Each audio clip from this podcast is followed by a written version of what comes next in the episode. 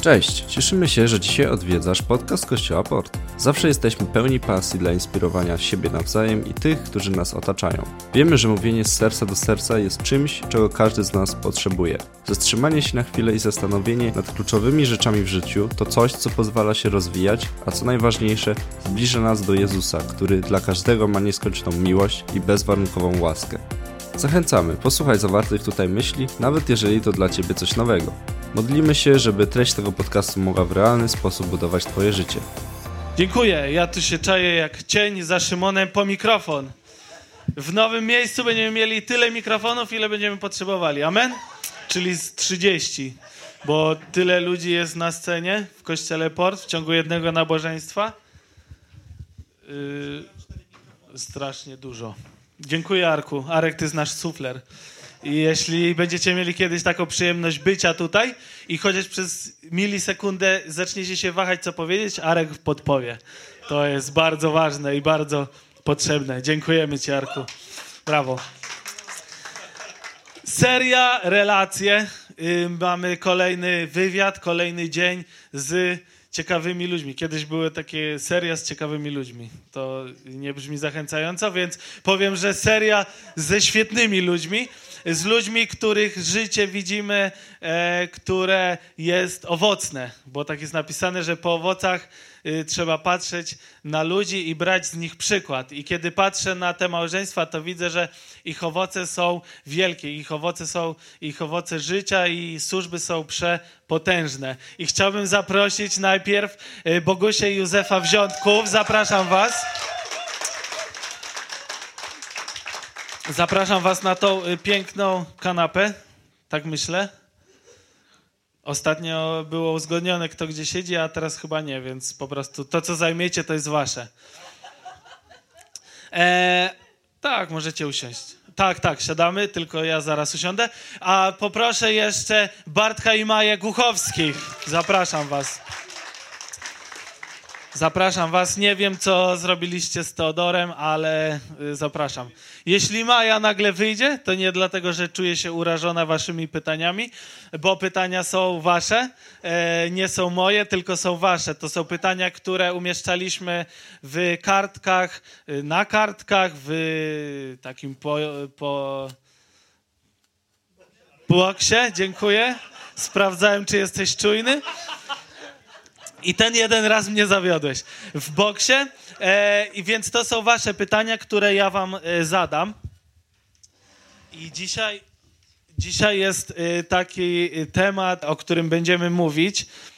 I zacząłem się zastanawiać, dlaczego ten temat raczkuje, ale Później zacząłem się zastanawiać, czy naprawdę jest tak, jak powiedziałeś, i rzeczywiście tak jest, że temat, o którym będziemy mówić, czyli temat seksualności człowieka w kościele, trochę jest u, tematem tabu. Y, jak ja powiem seks, to możecie takie u powiedzieć, seks. U, dobrze.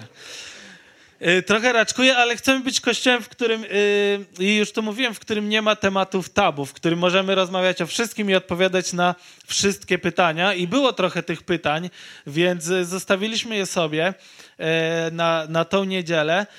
I chciałbym, Józef, do ciebie najpierw się ciebie zapytać, dlatego że ty przeczytałeś Biblię całą już pewnie z, nie wiem ile razy, liczyłeś kiedyś? Ze 100 tysięcy razy e, i już też byłeś w każdej możliwej służbie w Kościele Zielonoświątkowym w Polsce. E, tylko nie byłeś biskupem, chyba tylko to cię ominęło, a całą resztę... Ale byłem biskupem diecezjalnym. No właśnie, czyli nic cię nie ominęło. E, I na pewno spotykałeś się z tym, pewnie prowadziliście też kursy przedmałżeńskie, robiliście różne tego typu rzeczy i chciałbym zadać Tobie pytanie, które było na kartce, właściwie dwa takie e, pytania, które były na tej kartce, ale żebyś nam nakreślił taką ogólną właśnie sytuację, co Biblia mówi o seksualności człowieka i czy możecie, i czy możesz powiedzieć e, coś e, takiego, czy dla nas praktycznego, czy ona stanowi dla nas jakąś pomoc w tej dziedzinie? Czy możemy coś osobistego zaczerpnąć z Biblii na temat naszej seksualności, na temat tego tematu? Oddaję ci głos e, i tam jest taki stoper. Aha, dobra. Dobra, proszę okay. uruchomić. Nie żartuję, ale oddaję ci e, głos. Okej, okay. więc y, dlaczego temat jest taki trudny? Dlatego, bo temat jest taki, no, trochę wstydliwy, tak? Trochę wstydliwy. To jest związane z naszą kulturą też, z naszym wychowaniem. Mm, I wydaje mi się, że jeżeli chodzi o wiedzę na ten temat, to w większości jesteśmy na poziomie szkoły podstawowej. Tak?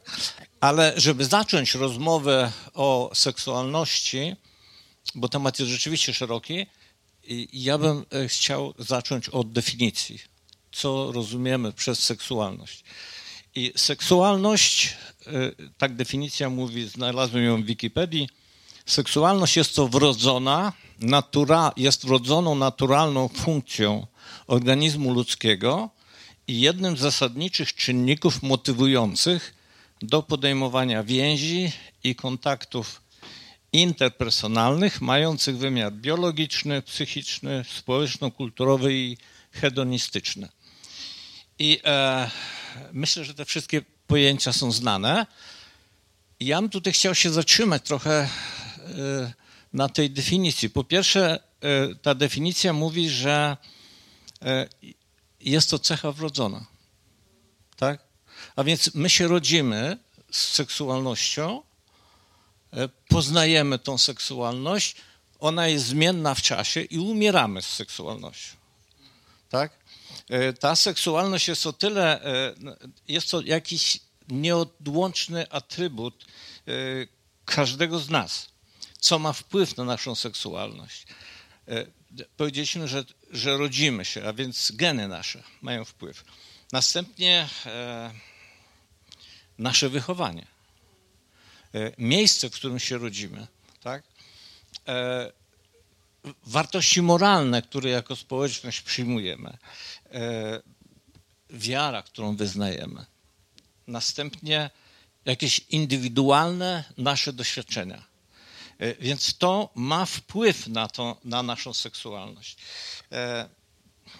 wiecie, seksualność ma takie też znaczenie dla nas jest ważne, bo określa naszą płeć. E, więc, e, a szczególnie dla osób, które pozostają e, w związkach, jest ona sposobem na wzmocnienie relacji oraz bliższego i bardziej intymnego kontaktu z partnerem. Powiedzieliśmy, że to są też relacje to są też relacje. I e, w relacyjnym rozumieniu seksualności e, ogromną rolę odgrywa komunikacja z partnerem. I e, ja mówię o tym, że to jest to, na ile my potrafimy odsłonić się przed naszym partnerem, ale też także na ile jesteśmy wrażliwi na potrzeby, na potrzeby drugiej strony. I Teraz, czy znajdujemy seksualność w Biblii?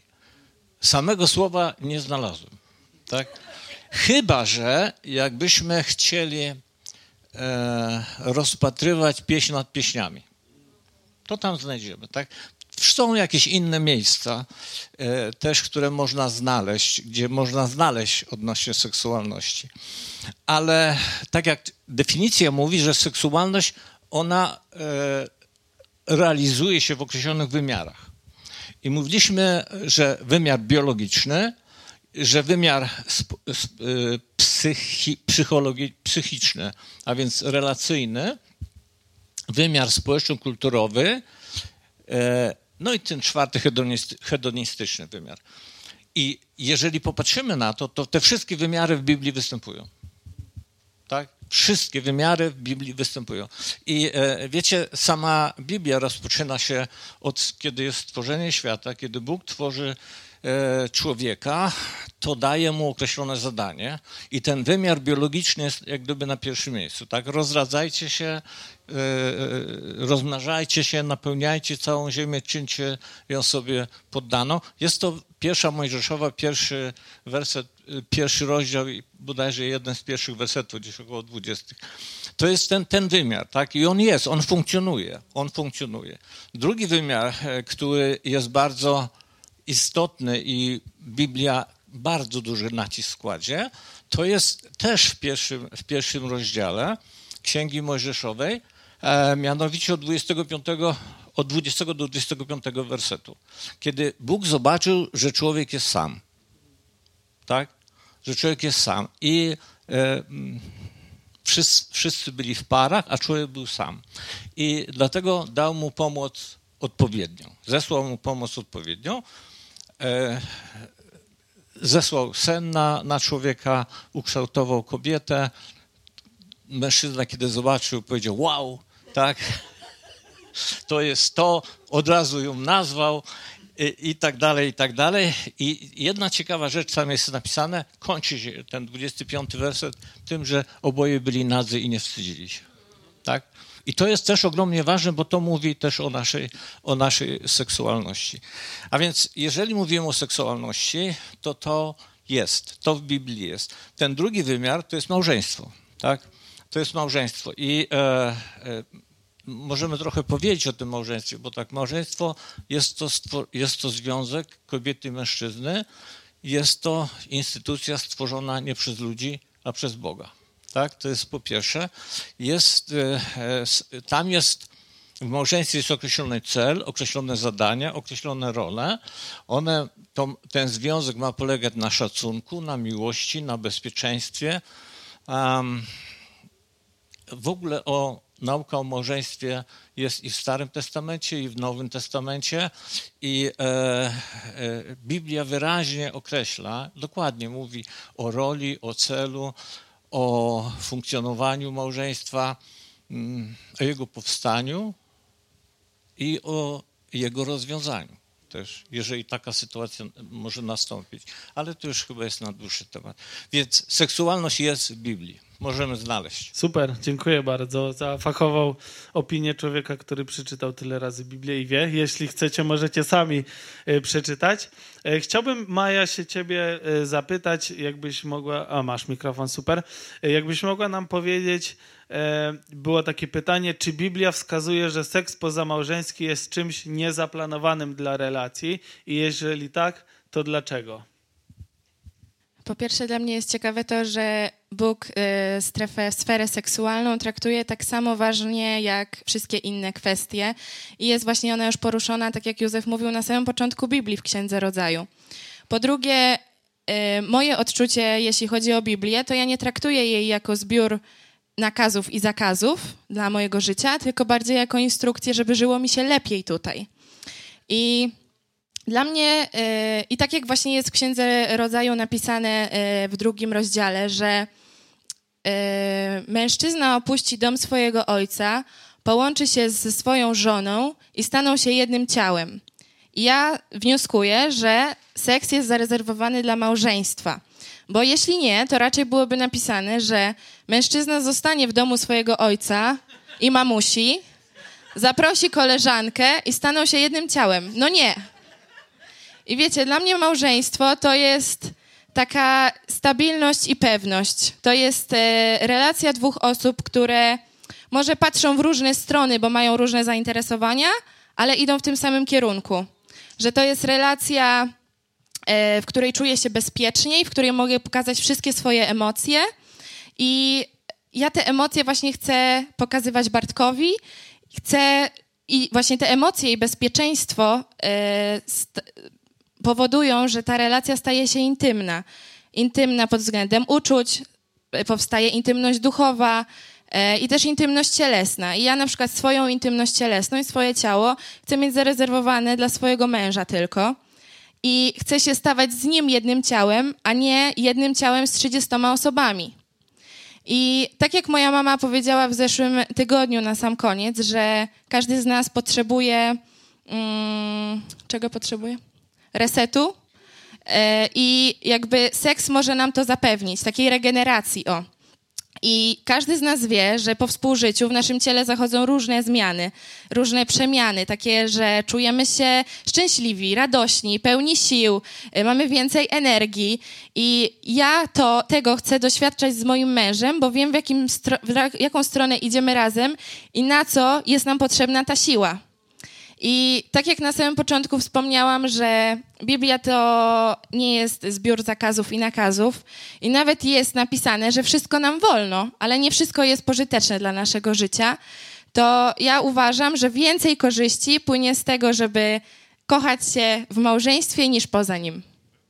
Super, dziękuję. Ja pamiętam z mojego domu rodzinnego, kiedy zapraszała się koleżankę i tata zawsze zakazywał zamykania drzwi.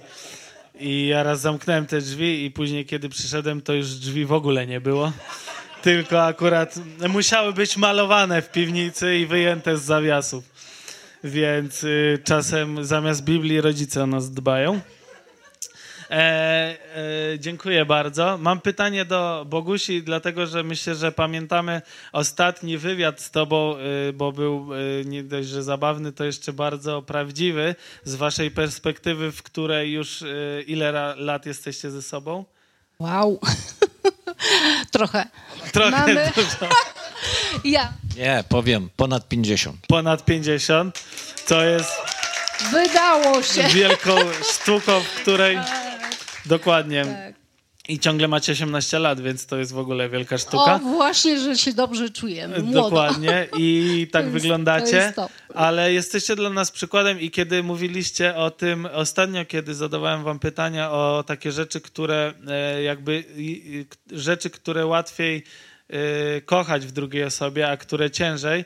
E, I pomyślałem sobie, że jeszcze pociągnę trochę ten temat i chciałem Bogusia się ciebie zapytać, jaki jest przepis na długotrwały związek, na związek, który potrafi przetrwać ponad 50 lat. Właśnie zastanawiałam się nad tym i pierwsza rzecz, która, którą chciałabym powiedzieć, to jest to, że ja nie rzucam słów na wiatr. Obietnicę, którą składałam, przysięgę mojemu mężowi, kochać, szanować na dobre i na złe i dopóki nas śmierć nie rozłączy. Więc ja tej przysięgi dotrzymuję. Takie mam zasady. I dlatego uważam, że nasze małżeństwo musi być dobre, żeby trwało do końca. Staram się o to i, i, i po prostu ono jest dobre. Jesteśmy zakochani w sobie, razem służyliśmy Bogu i dalej, i dalej e, po prostu jesteśmy. I, Myślę, że to też dużo zależy od kobiety, żeby była kreatywna w związku, żeby, żeby starała się urozmaicić. Chodzimy na randki, wyjeżdżamy. Dobrze gotuję też. Moim ostatnio trochę przytył.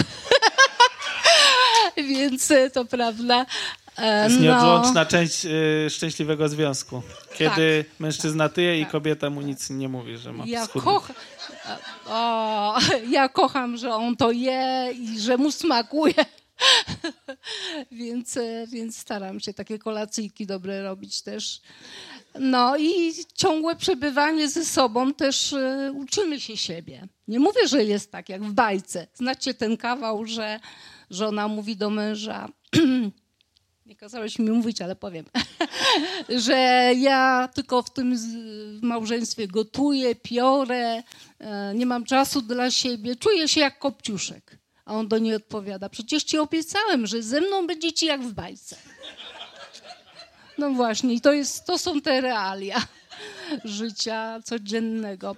Ale też jest e, coś, co nas łączy, to jest ten trzeci sznur, który nas łączy, Pan Bóg wspólna służba, wspólne by, bycie ciągle ze sobą. Także to, to daje nam takiego powera do, do, i pasja do, do tego, żeby, żeby być ze sobą.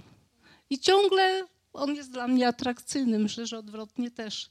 Ale ta przysięga też jest to, że ja wiem i ufam mu, że gdyby cokolwiek działo się ze mną, to on mnie nie zostawi, że on będzie do końca. Wow, super, dziękujemy bardzo. Pięknie. I do ciebie, Bartek, na koniec mam takie pytanie dość osobiste, gdyż znamy ciebie bardzo dobrze. To nie jest moje pytanie, ale idealnie trafiło. Yy, To nie jest moje, idealnie trafiło. Dlaczego w związkach zawsze rządzą kobiety? I czy my jako faceci jesteśmy. Nie, i czy, czy w ogóle jesteśmy skazani na walkę płci? E, Okej, myślę, że też mógłbyś odpowiedzieć na to pytanie. Na, wstęp, na wstępie chciałem powiedzieć, że zaznaczyć to, że to, że Maja rządzi w naszym związku, to jest nasza wspólna decyzja.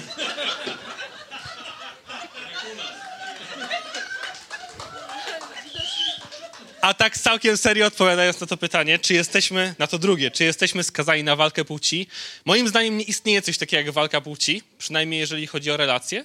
Istnieje coś takiego ewentualnie jak walka osobowości. Każdy z nas jest inny i gdybym ja był flegmatykiem i Maja była flegmatykiem, to nasza kłótnia wyglądałaby tak. Już. Więc nie ma czegoś takiego jak wojna płci, jest wo wojna osobowości.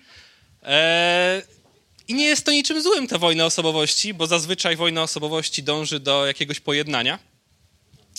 Eee, I moim zdaniem w całej tej wojnie osobowości, jeżeli można to nazwać w wojnie relacyjnej, najważniejsze jest to, żeby zobaczyć, jakie ja mam mocne strony, jakie mocne strony ma moja żona, czy też druga osoba w relacji i ustalić, za co odpowiedzialny jestem ja, za co odpowiedzialna jest ta druga osoba w relacjach.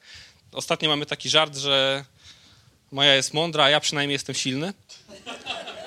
I coś w tym jest. Eee, I na przykład ja, Dużo kiedy, prawdy. kiedy, kiedy Maja planuje jakieś rzeczy dla naszego życia, no to ja się nie wcinam w te tematy, bo wiem, że Maja jest najlepszy, najlepsza, jeżeli chodzi o planowanie. Dzięki. E, I jak trzeba otworzyć słoik, no to Maja to idzie do mnie, nie? Więc trzeba znać swoje mocne strony, trzeba znać mocne strony swojego partnera, partnerki i razem dojść do konsensusu, za co ktoś jest odpowiedzialny i gwarantuję, że wtedy będzie ok. Nie będzie idealnie, ale będzie ok. Józef, u was kto rządzi w związku? Żona. No, dziękuję, dziękuję wam bardzo. Brawo. Jeszcze Czekajcie, tak? czy ja Dobrze. Żeby spuentować to wszystko, wiecie, e, czy, czy na przykład e, wiecie, dlaczego Żydzi tańczą sami? Czy nie? Bo to jest właśnie puenta. E, Żydzi nie tańczą, tańczą sami, dlatego że, że taniec z żoną, taniec z inną osobą zarez- zarezerwowany jest tylko dla żony. Żydzi e, nie dotykają innych kobiet, dlatego że to jest zarezerwowane dla żony. Żydzi nawet nie słuchają śpiewu innych kobiet, dlatego że to żona jest najlepszą i najbardziej atrakcyjną piosenkarką w ich życiu. Tak? To jest, to jest właśnie to. To są te kwestie, które, e, które mówią o relacyjności, ale mówią też o, o seksualności. Dlaczego kobiety żydowskie zakrywają się od stóp do głów? Dlatego, że, nie, że ich ciało, ich seksualność jest tylko i wyłącznie dla mężczyzny. Dlaczego y, kobiety żydowskie noszą peruki? Bo noszą peruki. Tylko i wyłącznie dlatego, że włosy, które są ozdobą jej, one są przeznaczone tylko i wyłącznie dla męża. Więc to jest, to jest właśnie ta, ta, e, ta relacyjna seksualność, tak? Tyle. Dziękujemy bardzo, dziękujemy wam bardzo. Zapraszam, e, zapraszam pastorów. Moja żona nie chce, żebym ja jej śpiewał. Nie wiem dlaczego. O, dzień dobry, kochani. To jest takie niesamowite, kiedy teraz będzie mogło mówić do Was małżeństwo, w którym żona nie rządzi. Ale Pierwszy raz w życiu to słyszę.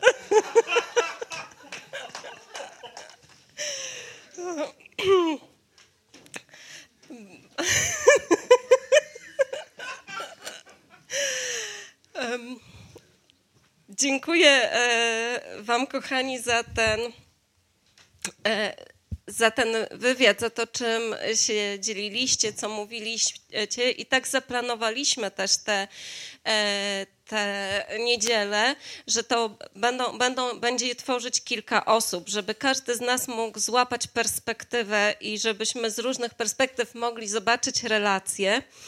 I to, co mówiliście, e, mówiliśmy tutaj o tej e, walce, e, walce płci, dziękuję, że Bartek tak to opisałeś i pokazałeś tą różno, te, te różnice w osobowościach i że często właśnie to tworzy napięcie, to buduje w naszych relacjach jakieś nie, nieporozumienia. I to jest ten, ten jeden z obszarów, którego powinniśmy być świadomi, widzieć, rozumieć.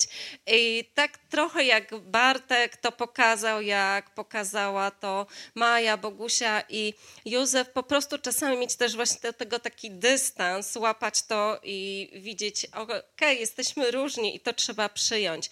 A dzisiaj też jeszcze z Arkiem chcielibyśmy zakończyć ten nasz cykl kazań czymś takim, co może być też e, jakąś naszą taką siłą do przyszłości, zrozumieć coś, co się dzieje w momencie, kiedy rzeczywiście podejmujemy walkę taką naprawdę w relacjach, że wchodzimy w miejsce, w którym w którym chcemy walczyć z drugą osobą. Już nie mówimy teraz już tylko o małżeństwie, ale w ogóle o relacjach szerzej. E, I pytanie, dlaczego walczymy? E, dlaczego walczymy z innym człowiekiem? Właściwie możemy powiedzieć, że zaczyna się od wielu innych pytań. Co za tym stoi, że decydujemy się wprowadzić naszą, nasze relacje czy nasze życie na takie pole walki z drugą osobą? E, I Myślę, że walczymy, dlatego że czasami czujemy nienawiść. Nienawiść, ta emocja nienawiści może nas prowadzić do walki. Albo do walki może nas prowadzić to, że czujemy się niepewni że nie czujemy się nie, niepewni, niepełni, niewartościowi, gorsi i w ten sposób możemy zacząć walczyć z, z kimś, kogo e, nawet bardzo nie znamy albo z kimś nam bardzo bliskim. Myślę, że to, co o hejcie ostatnio czytamy internetowym i to, co się dzieje w internecie, czasami myślę, albo bardzo często stoi za tym coś takiego, co wynika z porównywania się, z jakiegoś poczucia niedowartościowania, i wtedy e, tak łatwo jest coś napisać i wyrzucić takie słowa walki wobec drugiej osoby. E, czasami e, walczymy, ponieważ przeżyliśmy zranienie i ból. E, I aby tego nie przeżyć po raz kolejny, podejmujemy walkę z inną osobą. A myślę, że też czasami, kiedy doświadczyliśmy zranienia i bólu szczególnie mocnego, to czujemy się zagrożeni i wtedy też walczymy. I to jest coś takiego, że jeszcze nas nikt nie zaatakował, ale my atakujemy jako pierwsi. Wychodzimy na pole walki, bo chcemy uprzedzić ten atak i zapewnić sobie przestrzeń bezpieczeństwa. Więc różne są źródła tego, dlaczego walczymy, i różne są powody dla, e, tego, dlaczego stajemy do walki e, w relacjach. I chciałabym na chwilę wrócić też do tego uczucia takiej emocji nienawiści, bo teraz powiem takie zdanie, które być może w pierwszym momencie nas tak, wiecie, trochę zdziwi, ale uczucie nienawiści może być korzystne, emocja nienawiści może być korzystna wtedy, kiedy my możemy sobie zdać sprawę z tego, kim jesteśmy, jako ludzie ta emocja dotyka każdego. Każdy z nas z jakiegoś powodu czuje nienawiść. I wiecie, kiedy ja mówię, że na przykład nienawidzę lodów z białą czekoladą, to nie ma w tym nic niewłaściwego. Kiedy mówię, że na przykład nienawidzę chodzić na bosaka po trawie, to nikomu to nie przeszkadza. Ale kiedy, e, chyba, nie wiem, ale kiedy ta nienawiść po prostu dotyka tego, że ja czuję nienawiść do drugiej osoby, to mi mówi więcej o mnie. I w tym znaczeniu to może być coś, do, coś takiego korzystnego dla naszego życia. Ale jest różnica między emocją, która nas dotyka i z którą możemy myśleć, dlaczego ona jest, skąd ona pochodzi, a tym, kiedy ją pielęgnujemy. I tym, kiedy taką troskę wykazujemy, bo wtedy ona może nas prowadzić do takich do chęci zemsty. Wiecie, że pielęgnowana nienawiść prowadzi nas do zemsty i zaczynamy żyć zemstą. Co więcej, kiedy te negatywne emocje, aż tak takie jak nienawiść, pielęgnujemy dalej, pojawią się objawy psychosomatyczne i nasze ciało może zachorować. To jest e, jedna z takich rzeczy, którą przeczytałam o psycholog Janna Strong, która zajmuje się badaniem takich emocji właśnie jak nienawiść, ona powiedziała coś takiego. Obsesyjna nienawiść jest jak ponowne odtwarzanie doznanej krzywdy i strat, które ze sobą przyniosła. Więc przeżywamy w kółko na nowo to samo, a to jest w stanie wprowadzić nasze życie tylko w chorobę.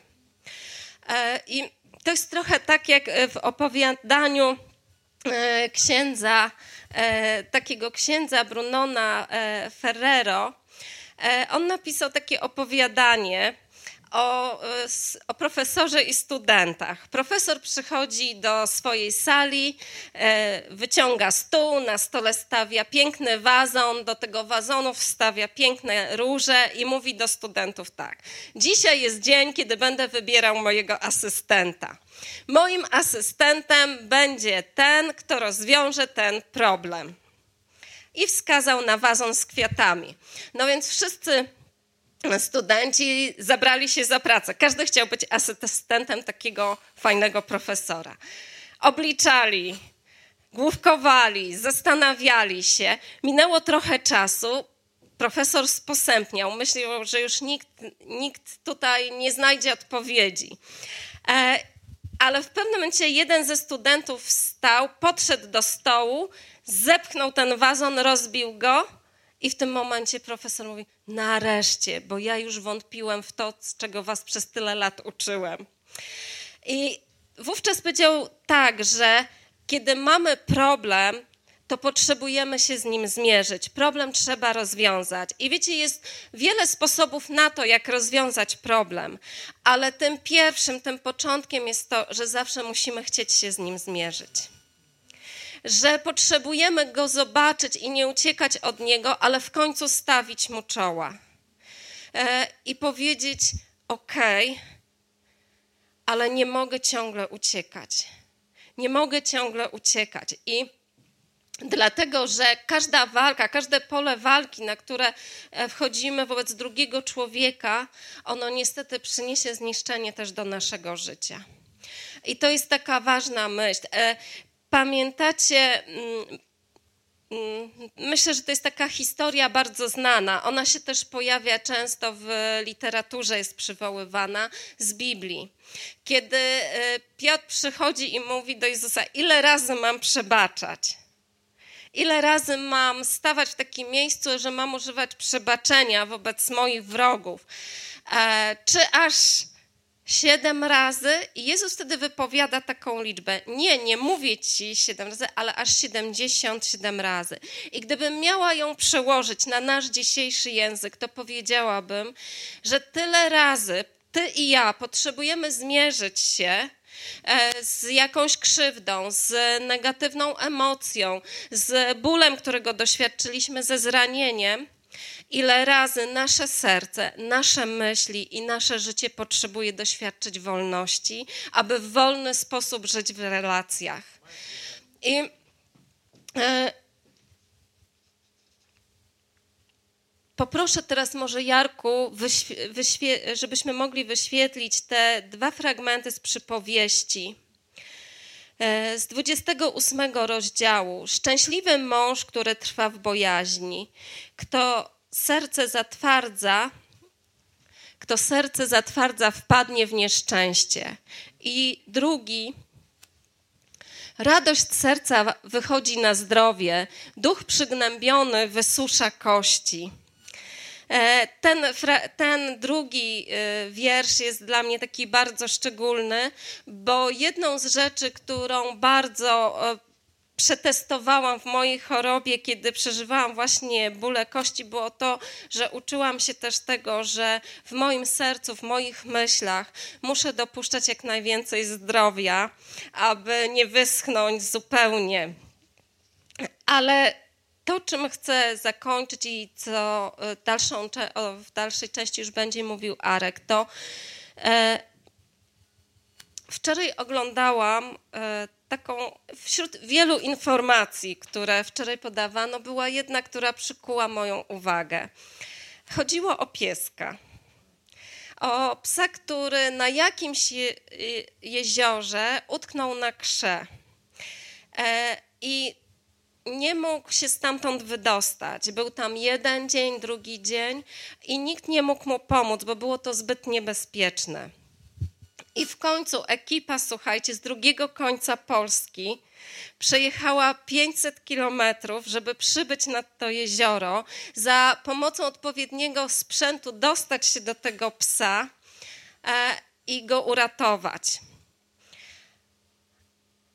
Ale jest taka ciekawa rzecz w tej historii, która tam się pojawiła, bo wiecie co, kiedy zwierzę jest zranione, to ono jest bardzo niebezpieczne Zranione zwierzę rani.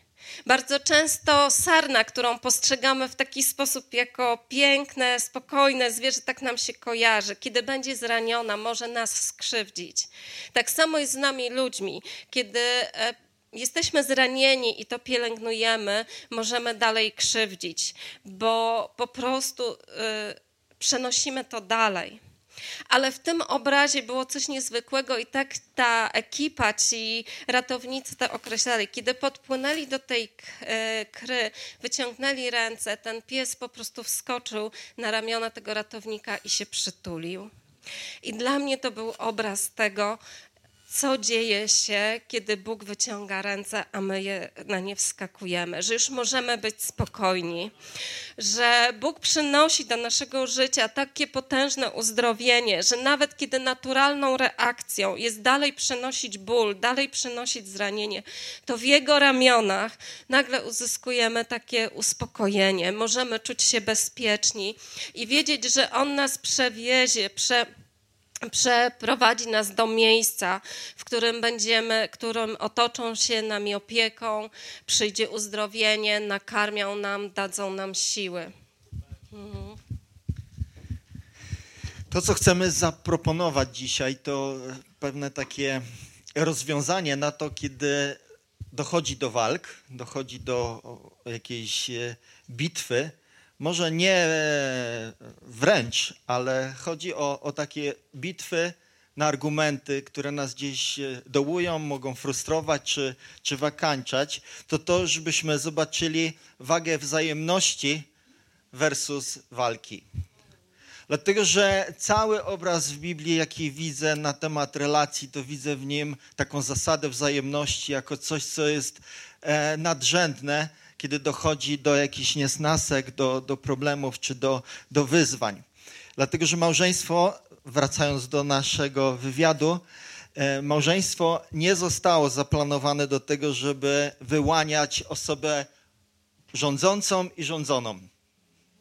Kiedy my się śmiejemy, że Julita rządzi, to mamy na myśli bardziej to, że, że to wynika właśnie z jej osobowości, tak jak ty Bartek powiedziałeś. Ja jestem flegmatykiem. Widać?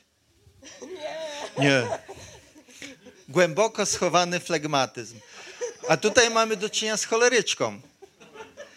Wie, więc może się, może się wydawać, że to Julita jest taka bardziej właśnie rzutka, bardziej taka e, podejmująca inicjatywę. E, czasami to może tak wyglądać, no rusz się chłopie, bo ja już się ruszyłam, tak? I, i tak to może wyglądać, ale Chodzi o to, że kiedy myślimy o rządzeniu i osobie rządzonej, to to może sugerować nam pewien porządek, czy, czy nawet e, brak e, takiej anarchii, ale to nie jest do końca Boże przeznaczenie dla małżeństwa. Dlatego, że dla małżeństwa e, przeznaczone jest to, żebyśmy ulegali sobie wzajemnie. Tak dosłownie mówi Boże Słowo zanim wypowiada się na temat ról mężczyzny i kobiety, mówi ulegajcie sobie wzajemnie. Więc tutaj chodzi o pewną wzajemność. I biorąc pod uwagę naszą naturę, e, z którą się rodzimy, kiedy jest rządzona osoba i, i ten, który rządzi, czy ta, która rządzi, to wtedy może dochodzić do, do bardzo niekorzystnych dla relacji, dla związku e, dwojga osób, czy nawet e, w ogóle, kiedy mówimy szerzej o relacjach, może dochodzić do bardzo krzywdzących rzeczy, do nadużyć. Dlatego Bożym planem dla relacji jest zawsze rozkwit tych, którzy są w relacji. E, nie to, żeby jedna osoba jakby przyjmowała taką formę, że jest pod przymusem, a druga to wykorzystuje. To nie jest Boże przeznaczenie dla małżeństwa. I to dotyczy, słuchajcie, nie tylko naszych myśli, nie tylko naszych opinii, nie tylko zdań, jakie mamy, czy argumentów, jakie niesiemy w życiu, I, ale to dotyczy też, i tu został ten temat podkreślony, również naszych ciał. To jest ciekawe. Dlatego, że e, prze, przeczytam z, z takiego przekładu e, z listu do Koryntian z siódmego rozdziału. Pierwszy list do Koryntian, siódmy rozdział, wiersz trzeci i czwarty z przekładu The Message. Łóżko małżeńskie musi być miejscem wzajemności. Mąż, który chce zadowolić żonę, żona, która chce zadowolić męża. Małżeństwo nie jest miejscem, na by podtrzymywać swoje własne prawa. Bardzo mi się to podoba. Małżeństwo to decyzja o służeniu drugiemu, czy to w łóżku, czy poza nim. I to jest, to jest pewna optyka Biblii na to, czym jest małżeństwo. I myślę, że w tych e, czasach, kiedy, kiedy jest e, mnóstwo rzeczy, które nas rozprasza z tego celu, to jest ważne, żeby to sobie przypomnieć, żeby zobaczyć tą, tą optykę, która mi osobiście bardzo też e, pomaga. Jest tutaj mowa o wzajemnym szanowaniu potrzeb drugiej osoby. E, czy to w sprawach seksualnych, czy też pozostałych. I padają tutaj bardzo wyraźne słowa o tym, że właśnie o wzajemności. Jedni dru drugich brzemiona noście, na przykład, czy tam ciężary noście, jest napisane w szerszym kontekście. Jedni drugim przebaczajcie. E, okazujecie, sobie, okazujcie sobie wzajemnie serdeczność, życzliwość. To są pewne terminy, których, które Biblia używa, żeby nas e, naprowadzić na pewne piękno relacji i to, jak możemy tą relację też wzmacniać. E, i ta szersza zasada dotycząca właśnie e, relacji, ona dotyka bardzo mocno tematu wzajemności. Wzajemnie. To, to, jest, to jest ważne. Nie jesteśmy skazani na walkę, słuchajcie. Na walkę płci nie jesteśmy skazani. Bóg nie przeznaczył nas do prowadzenia batalii między sobą. E, zresztą e, oczywiście w innym kontekście, ale też w liście do Efezjan w 6 rozdziale, wiersz 12, ono się zaczyna tak, nie toczymy walki z krwią i z ciałem, czyli człowiek nie jest dla nas tutaj e, wrogiem żadnym. I jeśli już stosujemy te słowa walka, to chcę zaproponować coś i chciałbym, żebyśmy to zapamiętali, bo to może pomóc nam w takich bardzo krytycznych, trudnych momentach, w trudnych chwilach że kiedy myślimy o walce, to myślimy raczej o walce o drugą osobę niż z drugą osobą. I ta różnica między o a z jest kluczowa. E, pewnie gdybyśmy byli tacy e, szczerzy, otwarci, mielibyśmy mnóstwo historii, gdzie moglibyśmy powiedzieć o walkach z, ze sobą. Ale to, co zawsze wygrywa, to pewna refleksja, ale przecież ja walczę o moją żonę. Ona walczy o mnie. Więc nawet jeżeli coś ją irytuje, jak e, na przykład, co ciebie irytuje? Wszystko. I to jest właściwa odpowiedź.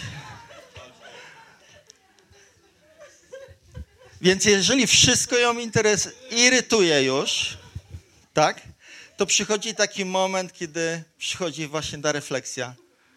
Ale to, co mnie irytuje w jego zachowaniu, czyli we mnie, to jest jakby jedno, ale tak naprawdę przecież chodzi o to, że ja walczę o niego. I to jest coś, co e, często ratuje nam skórę, kiedy przychodzi refleksja, walczymy o, a nie walczymy z. Ja widzę, że Kościół też jest taką przestrzenią, kiedy możemy walczyć o siebie Czasami ten kolejny telefon jest bardzo ważny. Czasami to kolejne dobre słowo jest ważne. Czasami to, to pójście o tą przysłowiową jedną milę dalej z kimś jest bardzo ważne, bo to wyraża naszą walkę o drugą osobę. O jej zbawienie, o jej ratunek, o, o to, żeby była w takiej przestrzeni e, też, e, kiedy może doświadczać odrodzonego przez Boga życia. Czy mogę Was prosić o to, żebyśmy teraz e, wstali? Chciałbym z, z Julitą zrobić jedno krótkie wezwanie. Może patrzysz na złamane relacje w Twoim życiu, albo takie w jakimś kryzysowym momencie. To chciałbym, żebyśmy zrobili coś. Panie, poprosili Boga, Panie, daj mi łaskę do tego, żebym potrafił, potrafiła przebaczyć, jeżeli tam potrzeba przebaczenia. żebym potrafiła, potrafił schować swoje urazy i zranienia, jeżeli to jest potrzebne. Wierzę, że Bóg daje siłę do tego, że Bóg daje łaskę do tego. I najpierw o to się pomodlimy, dobrze? Kochani, dlatego, że wierzę, że, że potrzebujemy czasami doświadczyć od Pana Boga prosto z nieba uzdrowienia w naszych relacjach. Zobaczyć je we właściwej perspektywie, w takim nowym pięknie, na nowo, ale może inicjatywa dzisiaj spoczywa na Tobie. Może Ty, może ja potrzebujemy coś zrobić. Coś, co da sygnał drugiej osobie: hej, chcę mieć z Tobą relację, chcę mieć z Tobą więź, chcę się zgodzić, chcę się pogodzić, chcę Ci przebaczyć i to robię.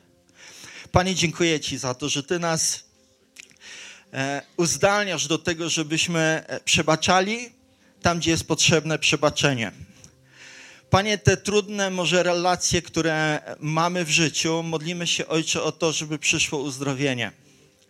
Panie, modlimy się o to, żebyś przyniósł nam łaskę i siłę do tego, żebyśmy mogli podjąć inicjatywę, by przynieść pokój tam, gdzie nie ma pokoju, gdzie wydaje nam się taka wieczna walka. Panie, modlę się o to, żebyśmy też mogli nabrać takie umiejętności odzajemnienia dobra. Panie, modlę się o to, żebyśmy mogli być tymi, którzy w taki mądry, dojrzały sposób podchodzą do relacji. Panie, dzisiaj moją modlitwą jest to, żeby każdy z nas, tak jak, tak jak Ty nas do tego poprowadzisz, był w stanie przynosić uzdrowienie tam, gdzie jest coś chorego. Panie, modlę się o to, byś dał nam do tego zdolność ponadnaturalną do kochania tam, gdzie może byliśmy zranieni, może byliśmy skrzywdzeni. Byśmy mogli to wszystko zostawić. Ale też modlę się, Panie, dzisiaj o to, żebyśmy z taką nową siłą mogli budować nasze małżeństwa, nasze domy, nasze relacje w kościele, mogli budować z radością i ze wzajemnością to, do czego nas powołałeś, żebyśmy e, przynosili pokój, żebyśmy przynosili dobro, przynosili radość, przynosili zwycięstwo zamiast porażek. Panie, dziękuję Ci za to, że Ty nas do tego uzdalniasz, bo zmieniasz nasze życie i Ty jesteś tym, który pierwszy dał przykład, jak, jak służyć drugiej osobie. Ty byłeś gotowy poświęcić wszystko, żeby nas pozyskać dla Ojca, pozyskać do relacji, pozyskać do więzi. I może jesteś dzisiaj w takim miejscu, że potrzebujesz zwrócić się do Chrystusa i uwierzyć w Niego. I chcę powiedzieć dobrą wiadomość Tobie. Bóg kocha każdą osobę. Bóg e, stworzył Ciebie do relacji z Nim. To jest Jego pragnienie, by, by mieć przyjaźń z Tobą, by mieć więź z Tobą, by mieć relację z Tobą.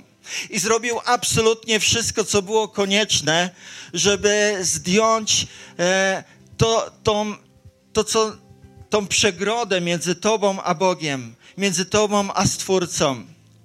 Wiecie chyba i czujecie to, że, że rodzimy się z taką zdolnością do tego, żeby nikt nas tego nie uczył, żeby też zawodzić, żeby nie trafiać do celu, że czasami to jest batalia też o to, że, że widzimy to, że chcemy dobrze, a jednak wychodzi źle. To się nazywa grzech. To się nazywa coś, co jest nietrafieniem właśnie do celu jest czymś, co, co jest, e, e, co przeszkadza nam w relacji z Bogiem, ale Jezus Chrystus zawisł na krzyżu po to, żeby każdy taki grzech został przebaczony. On już to załatwił na krzyżu. To, czego dzisiaj, do czego dzisiaj Bóg Ciebie i mnie wzywa w kontekście relacji z Nim, to do tego, żeby przyznać się do tego i powiedzieć: Boże, potrzebuję Ciebie. Panie, potrzebuję Twojego ratunku, potrzebuję Twojego przebaczenia, zwracam się do Ciebie. Wierzę Tobie, ufam Tobie, że to, co zrobiłeś dwa tysiące lat temu, płacąc najstraszliwszą cenę, dzisiaj jest powodem tego, że ja mogę zwrócić się do Ciebie i doświadczyć nowego życia. Jeżeli tego pragniesz, jeżeli tego chcesz, e, módl się razem ze mną, e, módlmy się Kościele razem, dodajmy zachęty osobom, które może dzisiaj chcą taką decyzję podjąć. Panie, dziękuję Ci za to, że umarłeś na krzyżu za mnie. Zrobiłeś to osobiście z miłości. Panie, dzisiaj zwracam się do Ciebie i wierzę Tobie, że to, co zrobiłeś, jest wystarczające do tego, żeby przebaczyć mi każdy grzech. I żebym mógł doświadczyć, mogła doświadczyć na nowo tej radości wynikającej z relacji z Tobą. Chcę doświadczyć tej więzi z Tobą, Panie, harmonii z Tobą, gdzie nic temu nie przeszkadza. Więc oddaję swoje życie Tobie. Wierzę Tobie, uznaję Twoje panowanie w moim życiu, bo to powołanie powoduje, że odzyskuję wszystko. Dziękuję Ci, Panie, za to, że mnie tak bardzo kochasz. Amen. Jeżeli czujesz się zainspirowany, zapraszamy do nas. Spotykamy się na Huzarskiej 3A w Rydłowie każdej niedzieli o godzinie 11. Na miejscu będą osoby, które przyjaźnie Ci przywitają i podadzą wszystkie potrzebne informacje.